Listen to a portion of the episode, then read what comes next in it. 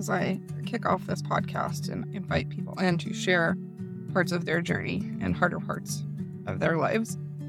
I feel that it is only fair and right that I take a few minutes to introduce myself and take a bird's eye view of my journey.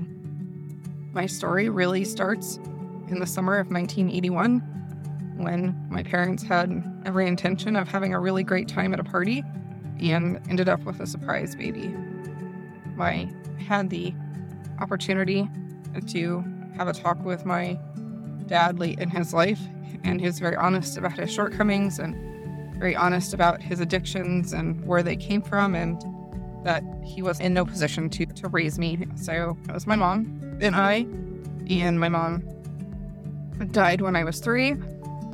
My family of origin that took me in, it was not not a good environment. I understand now after my own process that we can only work with what we have.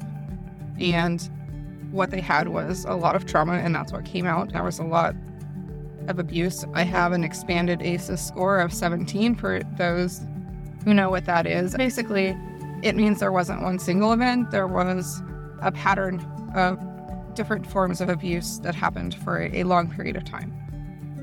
And as a little person, I didn't understand what that was. I internalized a lot of them. I really believed that I was bad, that I was doing things wrong. That turned into very early alcohol use in my teens, repeating the same chaos that was part of my childhood in my friendships, in my romantic relationships, sometimes even in my work environments. When I was in my late 20s, I was having a conversation with someone from my family of origin. And it was one of those moments where I can still feel it, I can still see it in my mind.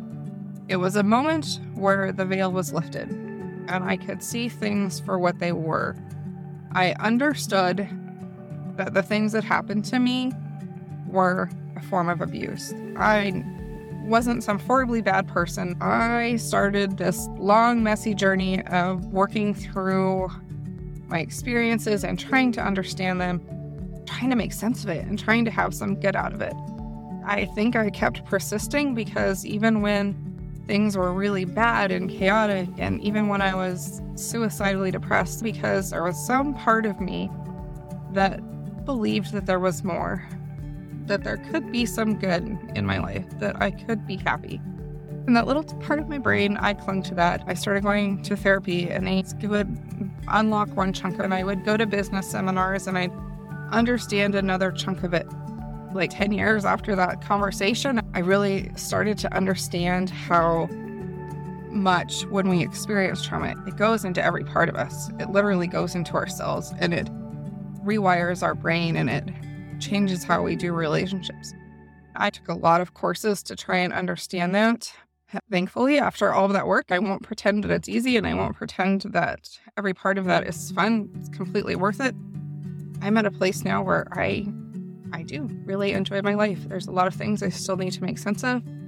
A lot of things I've had to make peace with and accept. I have amazing relationships. I have a better relationship with my kids now than I did when I first started, and I, I didn't know what I didn't know. And that's what I'm here to share. One of the things I believe is that shame tells us that we are bad and we're alone. Things happen when we have conversations about the hard, taboo topics and we bring those out into the open. There's a lot of comfort that comes, there's a lot of hope and inspiration that comes from hearing someone that has been through something similar and they've figured it out. Maybe it's one thing they say, maybe it's one tool they used, but there's so much power in that. That's what I'm here for, and that's what this podcast is here for. We will be kicking off with Pastor Jeff Crippen. He had his own lifted moment that there were abusive people in his congregation and really trying to understand what that was and who those people were and how to identify them. And he has several books, blogs, and sermons about understanding those dynamics and really speaks out about having a scriptural response because too often churches will side with the abuser rather than supporting the person who was abused. That is what we are kicking off with